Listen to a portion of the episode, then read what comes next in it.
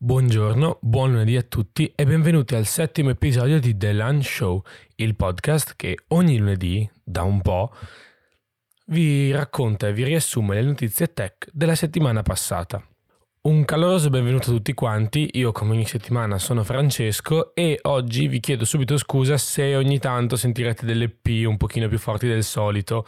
Purtroppo ho dimenticato da un'altra parte il pop filter, quindi forse vi darà un po' fastidio, cercherò di eliminare un pochino in post, ma non vi prometto niente, quindi scusatemi tanto e spero che non, non vi dia troppo fastidio, ecco.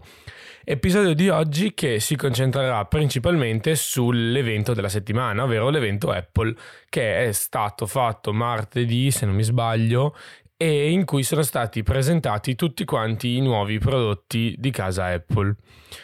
Quindi iniziamo subito con l'angolo del PC e con il dispositivo quindi più importante, tra virgolette, per il, eh, per, di questa presentazione, insomma, ovvero tutto la, l'ecosistema nuovo di Mac Studio. Mac Studio che è il nuovo prodotto di Apple, mai stato prodotto prima, non esiste un Mac Studio vecchio, un Mac Studio nuovo, quindi è appena uscito e si mette tra il Mac mini, che è sempre stato il Mac veloce, fisso, ma insomma, portatile, molto tranquillo, fresco e felice, e i Mac Pro e gli iMac Pro, quindi tutti quei, quei computer pensati per i professionisti.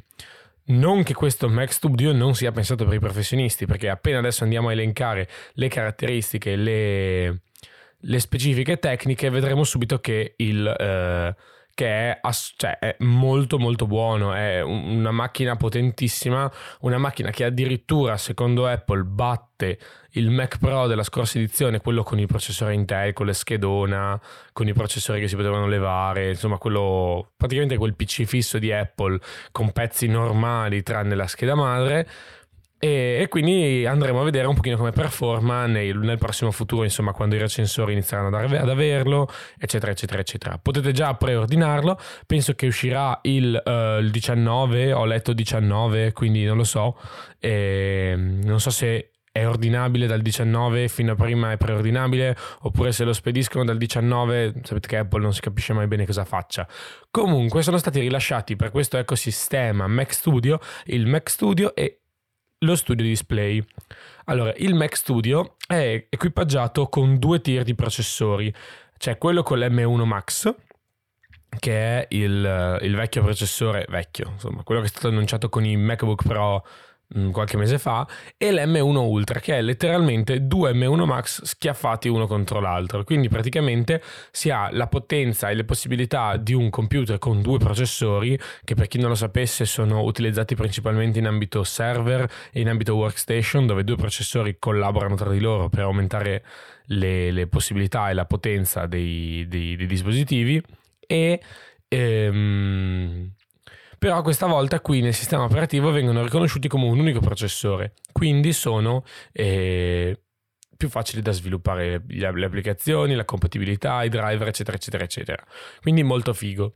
2 M1 Max, quindi, eh, quindi un M1 Ultra che comprende quindi 20 corsi più, 2x10 dell'M1 Max, e 64 o 48 core GPU, quindi 32 o 24 dell'M1 Max tutti è esattamente l'M1 Max collegato assieme. Hanno detto che avevano tenuto segreto eh, una striscetta di contatti che serviva proprio a unire i due, i due, processori. Probabilmente non l'hanno fatto all'inizio, un po' per hype e un pochino perché comunque forse non avevano pronto tutto il resto del, del del sistema studio e forse perché non avevano ancora capito bene come riuscire a collegarli dal punto di vista proprio software oltre che hardware che sono semplicemente dei contatti messi assieme.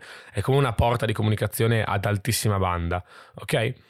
Questo, questo processore supporta fino a 128 GB di memoria ha una velocità assurda non mi ricordo quanto fosse ma molto molto alta si parla di terabyte al secondo e condivise ovviamente tra CPU e GPU quindi 128 GB che potrebbero essere 32 di RAM e tutti gli altri per la scheda video, oppure il contrario, insomma, a seconda di come il sistema operativo ha bisogno di, di, prendersi, di prendersi RAM, e se la prende di qua o di là. e con ottima probabilità avrà una potenza che si girerà sui 200, 150-200 watt. Infatti, se voi andate a vedere nelle immagini del sistema di raffreddamento, vedete che ha delle ventolone giganti, una bella camera di raffreddamento, un bel dissipatore grande, quindi penso proprio che eh, sarà bello bello importante insomma dal punto di vista del, del raffreddamento e della potenza dissipata quindi esce con un SSD fino a 8 terabyte, ok? Questo molto bene, molto male però che non si possa cambiare niente, nessun pezzo, come negli ultimi Mac. E il write repair non esiste per Apple, Apple non gliene frega niente. E quindi non c'è upgrade user possibile, non si possono cambiare SSD, ovviamente non si può cambiare la RAM e non si possono cambiare neanche altre schedine, altre cose, niente. Tutto così, tutto sulla scheda, tutto come ve lo dà mamma Apple. Interessante invece l'assortimento di porte. Allora abbiamo 4 Thunderbolt 4 sul dietro, sul lato posteriore, che diventano 6, quindi 2 dietro, 4 dietro e 2 davanti, nel caso si usi l'M1 Ultra, mentre nel caso in cui ci sia l'M1 Max eh, ci saranno le 4 porte Thunderbolt 4 dietro e le 2 porte USB-C davanti saranno solo USB 3.2 Gen 2, quindi da 10 gigabit mi pare. In più ci sono due porte USB-A da 5 gigabit dietro sempre, un jack da 10 GB Ethernet, da 10 gigabit Ethernet dietro sempre, un'uscita HDMI 2.1 penso e un, un, un, jack da 3,5 a high impedance, quindi ad alta impedenza per far muovere anche le schede, le, le cuffie le casse ad alta impedenza, come quello del MacBook Pro, dopo ne parliamo, e finalmente uno slot per le schede SD. Molto interessante, finalmente l'hanno rimesso e slot per, micro, slot per le SD, quindi quelle grandi, ok, che ricordano molto tutto l'IO del MacBook Pro, quello grande da 16 pollici con l'M1 Max. Quindi con ottima probabilità è stato preso la circuiteria, è stata rispostata nella scheda grande ed è stato fatto questo. Che poi ci fa anche pensare come Apple abbia eh, fatto una giocata incredibile perché ha detto ci facciamo i nostri processori in casa con il nostro I.O. in casa le nostre schede in casa e quindi poi quando dobbiamo scalare questo, questi processori ad altri dispositivi a noi basta solamente prendere tutti i componenti di una scheda e risistemarli dal punto di vista geografico proprio cioè spostarli dal punto di vista topologico dal punto di vista del, del, della posizione in giro per la scheda non ci serve ripensare ai circuiti ripensare ai cablaggi ripensare alle a tutte quelle cose elettroniche che sono molto complesse se vanno riprogettate per ogni dispositivo. Quindi Apple cosa ha fatto? Ha creato una scheda standard con buona probabilità e poi ha deciso bene in questo dispositivo mettiamo le prese così, le spostano letteralmente come spostare i quadratini su Paint e dicono bene, ecco la scheda dell'M1 del Mac Studio, li spostano ancora, ecco questo è un MacBook Pro, eh, li spostano ancora un'altra volta, ecco questo sarà il nuovo iMac perché uscirà anche quello prima o poi, ok? Quindi Capite eh, come Apple abbia fatto con i suoi processori fatti a casa, fatti in house, tutto quello di cui aveva bisogno. Non ha problemi di user upgradability perché non si possono cambiare componenti, quindi è tutto lì. Non si deve implementare compatibilità con uno standard piuttosto che un altro, piuttosto che un connettore, uno, un socket, che quelli sono complessi da spostare perché bisogna spostare tutte le tracce che li collegano. Insomma, dal punto di vista elettronico è molto complesso fare una scheda, cioè più complesso fare una scheda con dei dei, delle porte e, dei, e degli slot che si possono modificare piuttosto che fare una scheda finita, pronta, che non si modifica nel tempo. Quindi Apple ha fatto questa pensata, l'ha fatta bene dal punto di vista della progettazione perché si risparmia un sacco di soldi e un sacco di tempo anche per progettare, questa può sputare fuori eh, dispositivi nel momento in cui finisce di disegnare il, case, letteralmente la forma del prodotto, il resto è andato perché la scheda c'è già, ok? Dall'altra parte però tutte le persone che hanno, che hanno interesse e cura, come me ad esempio, ma come anche tanti altri nella community, hanno cura del poter modificare i componenti per eh, ovviare all'obsolescenza programmata che con ottima probabilità accadrà anche a questi dispositivi nonostante siano molto potenti perché pensiamo tra un 5-10 anni se i processori ARM eh, si sviluppano così velocemente cosa potremmo arrivare ad avere? Delle potenze assurde dei, dei sistemi operativi ancora più potenti e quindi questi saranno scrausi e non si può modificare non si possono modificare quindi andranno buttati via sarà i waste ed è un po' triste però insomma capisco anche dal lato Apple l'importanza. Prezzi, qua viene il problema. Allora, i prezzi partono da 1999 euro per il Mac Studio Base, quindi 60, eh, 32 GB di RAM, ehm, M1 Max ovviamente, quindi 24 core GPU, eh, scusami, scusate, 24 core GPU e 10 core CPU se non mi sbaglio, e, um, SSD sempre fino a 8 tera però eh, sì, un po' meno potente, insomma, quindi con SSD da 256, bla bla bla, 1999, che salgono a 2400 per il, per, il, per il, modello base con l'M1 Ultra e salgono fino a 9249 euro per il top di gamma, quindi M1 Ultra, 128 GB di memoria, 8 GB di, di SSD e tutto quello che si può avere, ok? Bene. Prezzi Apple. Prezzi Apple che riflettono un pochino tutto il trend di Apple, cioè fare dei dispositivi non troppo costosi, se per voi 1990 euro non è troppo costoso, insomma, pre- prezzi umani e arrivare a dei prezzi impossibili come per il Mac Pro che aveva fatto tanto scalpore, no? 20.000 dollari, è tantissimo, non è tantissimo perché se ci pensate con un, un Mac Studio, ok, con 5.000 euro avete un ottimo Mac Studio, ok, avete un Mac Studio con il massimo del processore, 64 GB di RAM che bastano a tutti, adesso non venite a dirmi eh, io voglio i 128 GB di RAM, non vi servono a niente 128 GB di RAM, a meno che voi non fate gli artisti VFX che dovete renderizzare scene di film di Hollywood e, e, e, ma non usate un Mac Studio e non usate neanche un MacBook Pro, usate un, una workstation su un rack montata in un'altra stanza, ok? Bene.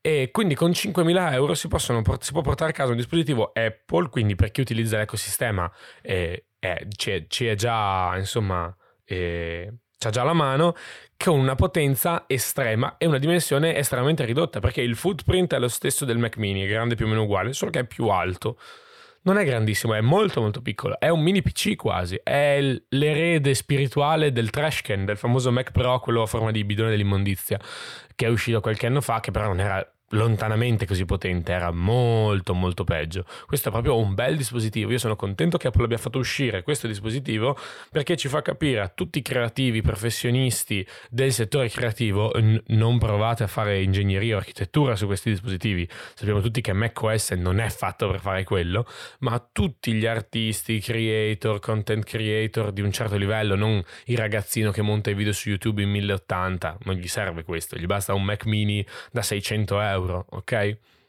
Quindi molto figo. Ah, una, a proposito di, di, content creation, l'M1 Ultra, a detta di Apple, può eh, supportare fino a 18 stream di Apple ProRes HQ 422 contemporaneamente su Final Cut, che è assurdo, cioè è pazzesco. Io con il mio Intel i7 di settima generazione è vecchio e la mia 1060 eh, faccio tipo, eh, ne faccio tipo due, forse tre, tre si piantano, facciamo due. Quindi capite che infinitamente più potente, ok? Mi ha solleticato, devo dire la verità, però eh, c'è sempre il problema del sistema operativo. Io con macOS non mi trovo, non ce la faccio. È più forte di me, ho bisogno di Windows, ho bisogno del mio vecchio modo di interagire con il sistema operativo, ho bisogno del mio tasto destro. So che se probabilmente se ne prendessi uno, comprerei un Mac mini, ci lavorerei per un paio di mesi e ci prenderei la mano, eh? cioè sicuramente, però sono molto molto restio, ecco, diciamo così. Secondo dispositivo è il Mac Studio, il Mac Studio, buonanotte, è lo Studio Display. Scusate, qua c'è Studio, Mac Studio, M1, M1 Max, M1 Ultra, insomma, vabbè, chiamano tutte le cose uguali. Eh, lo Studio Display, che cos'è? È un display da 27 pollici, 16 noni, triste, molto triste, 16 noni, 5K, eh, 10 bit, con una ottima, ovviamente un'ottima eh, precisione della, della, rappresentazione dei colori, quindi 10 bit, quindi un miliardo di colori, bla bla bla bla bla bla. Si dice che il pannello sia lo stesso dell'LG Ultrafine che era uscito qualche mese fa, uguale, quindi 27, 5K, USB-C, Thunderbolt. Eh, ricorda un pochino il, l'LG Ultrafine, quindi mm, non lo so se il display sia stato fatto da loro, penso sia della LG con ottima probabilità e penso sia esattamente lo stesso. Ok, vabbè, lasciamo stare. Però dentro questo display c'è un processore A13, cioè c'è il processore dell'iPhone 11, penso, o 10, non mi ricordo, vabbè, c'è il processore un processore alta, ad alta potenza, una 13. Che cosa fa questo processore in un desktop, un, in un monitor, voi direte? Gestisce gli array di microfoni, sono 4, 3 forse, di altissima qualità, qualità studio, dicono, dice Apple, e una, soprattutto la stessa webcam dell'iPad Pro. Quindi quella webcam da 12 pollici con funzionalità center stage viene gestita interamente dal, ehm, dal monitor. Quindi a livello software di macOS non, non grava sul processore, ok? Molto figo perché così dalla Thunderbolt, di cui dopo parliamo, passano solo le informazioni necessarie al sistema operativo, non passa tutto il coding necessario per fare il center stage, per fare il... Ehm, l'array di microfoni con la cancellazione del rumore, piuttosto che per fare l'audio spaziale che è compatibile con questi dispositivi, visto che ha sei altoparlanti surround all'interno della macchina. Quindi praticamente questo, eh, questo monitor ci regala un'esperienza come quella di un iMac, per farci capire, quindi con le stesse feature di un iMac, solo che avendo un processore dedicato ed essendo collegato a un'altra macchina, non comporta il fatto che la macchina a cui è collegato sia eh, cioè consumi sua energia, consumi sua potenza di calcolo per, eh, per appunto eh, mandare avanti tutti questi processi in background. Prezzo alto, non esiste, è un prezzo alto, sono 1800 euro con lo stand normale che tra l'altro ho incluso questa volta, 2049 con texture anti, anti-glare, quindi la nano texture famosa di Apple e 100 euro in più invece su tutte le versioni per avere lo stand, quindi che ha sia il tilt, quindi sia l'inclinazione in avanti e indietro, sia per poterlo alzare o abbassare, ok? Perché lo stand normale ha solamente il tilt. Non ci sono stand che si possono girare, e quindi con la rotazione per poter mettere il monitor in verticale e però c'è uno stand con l'attacco Vesa, quindi se si vuole montare su un braccio si può fare, costa uguale allo stand normale. Vi lascio come sempre il link in descrizione dei prodotti, così potete andare a vederveli voi e dirmi se vi piacciono o se non vi piacciono. Considerazioni su questo monitor, è un bel monitor. Cosa posso dire? È un bel monitor, costa un sacco di soldi, però è un bel monitor, promette ottime cose, la definizione sarà altissima perché 5K retina comunque si vedrà molto molto bene è molto figo, molto bello, design bellissimo, eh, compatibilità porte Thunderbolt super belle, probabilmente andrà solo con dispositivi Apple, questa è la mia idea. È molto figo, è il fratellino minore del, dell'Apple Pro Display XDR, figo, figo bello, costoso, ma bello, ma costoso, nel senso che è un ottimo dispositivo fatto per chi fa questo di mestiere, fa il designer, fa il progettista di cose di design, fa il grafico, fa il fotografo bene, cioè un fotografo ricco, fa il videomaker, fa lo youtuber ma serio, cioè per canali grandi, magari fa l'editor. E, insomma, pensato per tutte quelle persone creative, chi fa musica, chi fa... viene in mente un sacco di cose, non per chi fa uh, video amatoriali, non per chi fa... Eh, podcast, no, a parte gli scherzi, non per chi fa tutte quelle cose che non richiedono una uh, attrezzatura molto molto molto performante, ok? Quindi non è un dispositivo per tutti. Come il MacBook Pro all'epoca io dissi, non è il podcast perché non lo facevo, ma eh, non sono dispositivi per tutti, ok? Sono dispositivi solo per chi sa a cosa servono, ok? Cioè, non sono dispositivi per il ragazzino, del, lo studente universitario che, eh, che, ha bisogno di un computer per prendere gli appunti, per guardarsi le slide dei professori.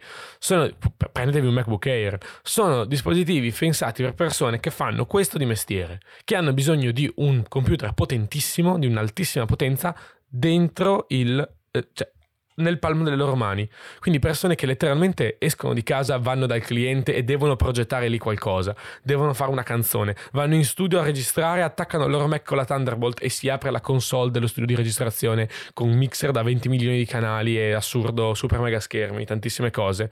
Ok? È davvero ci sono queste persone, esistono e i dispositivi perfetti per loro sono questi. Se io facessi questo di mestiere lo prenderei subito perché 5.000 euro sono niente per un professionista, per un professionista che ah, lo usa per lavorare, un professionista per cui eh, 10 minuti di rendering sono centinaia di euro persi in più rispetto a quelli che già ci mette, ok? Quindi ha bisogno del top del top senza svenarsi, senza spendere 60.000 euro per una workstation con uh, di 2.000 milioni di core che non gli servono, ok? Quindi super figo. Continuando sempre per lo speciale evento Apple, andiamo a vedere i dispositivi mobili molto più tristi. Quindi, se per adesso sono stato sovraccitato, felice e contento di questo dispositivo, eh, adesso sono un po' più triste. Cambiamo tono di voce e parliamo dell'iPhone SE 3, che è un iPhone 8. Fine della notizia. No, scherzo, è un iPhone 8, essenzialmente come l'SE 2, come l'SE 1. No, l'SE 1 era un iPhone 5, come l'SE 2 e l'SE 3 però ha dentro la 15, quindi ha dentro il processore del, uh, dell'iPhone 13 essenzialmente, una batteria un pochino più grande, uh, uno schermino un pochino più grande, però ha sempre la stessa fotocamera triste, sempre lo stesso scocca triste, sempre la stessa ricarica a un watt e mezzo, no, a parte gli scherzi, a 5 watt, lenta, triste, insomma me non mi è piaciuto, non sono convinto, non sono contento, pensavo che uscisse un dispositivo stile iPhone 12, iPhone, scusate, stile iPhone 11 iPhone 10, quindi col notch e lo schermo arrotondato, però evidentemente in Apple hanno ancora tante case dell'iPhone 8 avanzati e hanno bisogno di venderli. Fine della notizia. Vi lascio sempre il link in descrizione. Altra notizia, ultima notizia che forse ci fa un po' speculare è il nuovo iPad Air, che è uguale al vecchio iPad Air, solo che adesso ha l'M1 e la porta USB-C a 10 gigabit. Yeah, voi direte. Yeah, sì, perché il fatto di mettere l'M1 anche sull'iPad Air lascia scoperto solo l'iPad mini e l'iPad normale, che penso siano troppo economici e troppo piccoli per poter montare l'M1, ma non mi stupirei se Apple lo facesse, eh? qui lo dico e qui lo nego. E ci fa pensare però a una cosa, un'altra cosa, cioè ma se davvero Apple ci regala una versione di iPadOS utilizzabile? Nel senso, una versione di iPadOS molto più simile a macOS di quanto potrebbe? Questo ce lo fa pensare anche il fatto che Android, cioè Google, abbia rilasciato dopo 15 anni la prima versione di Android ottimizzata per i tablet. Cioè, si sta muovendo qualcosa? Sta succedendo che finalmente si stanno, stanno, capendo che i tablet con lo schermo da 13 pollici non possono essere trattati come un iPhone, come un, uh, un, un telefono Android qualsiasi, ma abbiano bisogno di un software in grado di supportare le loro potenzialità e la loro potenza di calcolo che è sempre più alta. Vi ricordo che l'iPad Pro all'M1 ha la potenza di un computer Windows di media gamma, ok? Costa come un computer Windows di media gamma, però insomma, capite, è un tablet. Non possiamo tenere il tablet con un hardware da 2050 e un software da medioevo, capite? Quindi forse l'introduzione dell'M1 anche sui MacBook Air ci porterà al prossimo aggiornamento di, di iPadOS, quindi iPadOS 16, penso che uscirà in teoria al, um, al Developer Congress di Apple, quello che si fa in, in autunno forse, forse, forse, forse ci regaleranno, spero, io lo spero tantissimo perché potrebbe essere la svolta, un software, non dico macOS perché macOS non lo faranno mai, ma tipo un iPadOS con le finestre, un iPadOS con un file manager decente, con un funzionamento delle app in background simile a quello di un dispositivo desktop.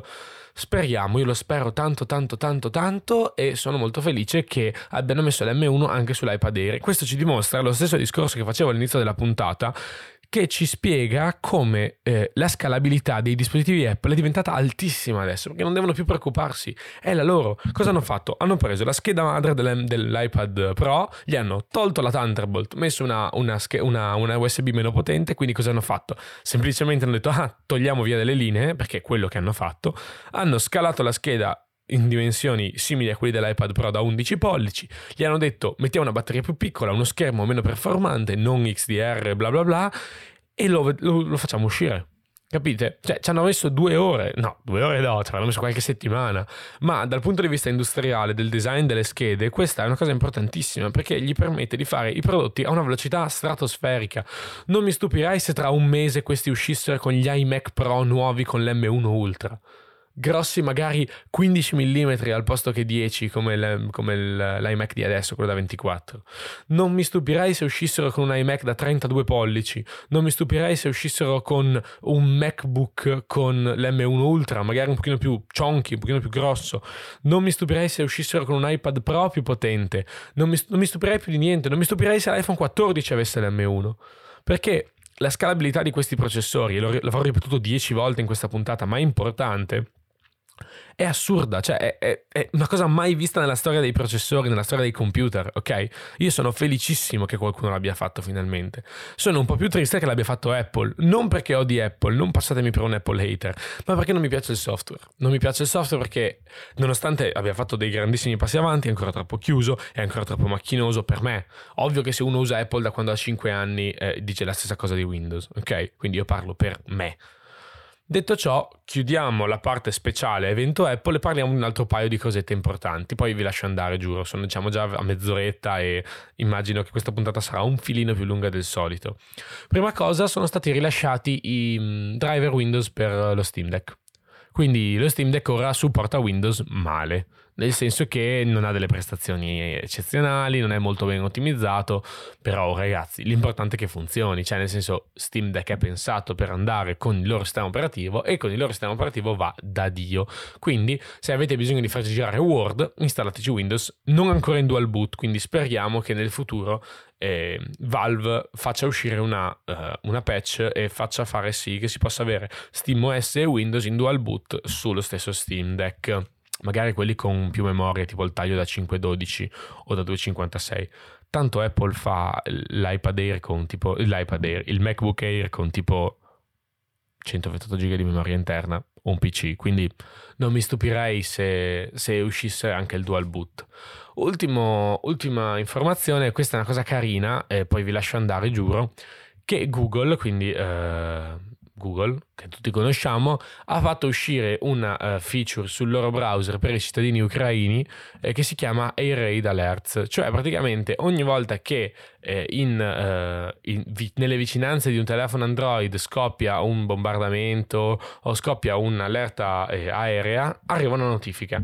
Che voi direte, no, no, gne, gne, gne, gne, è solo una mossa di marketing? Sì, solo una mossa di marketing, sono assolutamente d'accordo con voi, ma aiuta è una cosa che dà la possibilità ai cittadini ucraini ancora rimasti nella, nella nazione di ripararsi, di salvare, magari salverà qualche vita probabilmente, sapete tutti quanti no, cosa sta succedendo. Quindi figo, bello, eh, grazie Google perché sei l'unica, è l'unica Google che sta facendo anche qualcosa in positivo, oltre a SpaceX che ha dato lo Starlink gratuito in tutta Ucraina ma è l'unica, l'unica, azienda che sta facendo qualcosa di attivo oltre a ritirare il suo mercato da, dalla Russia per aiutare le popolazioni ucraine e insomma molto bello, molto figo e grazie Google che hai fatto questa cosa simpatica. Bene, eh, l'episodio di questa settimana è finito qui. Io vi lascio tutti i link delle notizie in descrizione, tutte le, le risorse che ho, che ho cercato questa settimana in descrizione, il link dei dispositivi Apple in descrizione e niente, noi ci vediamo la settimana prossima, sempre di lunedì, sempre qui a The Lunch Show. Mi raccomando, seguitemi su tutti i miei social, Instagram, YouTube, eccetera, eccetera, eccetera, dove solitamente metto, metto, tutte le informazioni relative alle, nos- alle, prossime cose, sondaggi, richieste, eccetera, eccetera, eccetera. Quindi seguitemi sui social, sempre in descrizione, e noi, come già detto, ci vediamo lunedì prossimo. Ciao!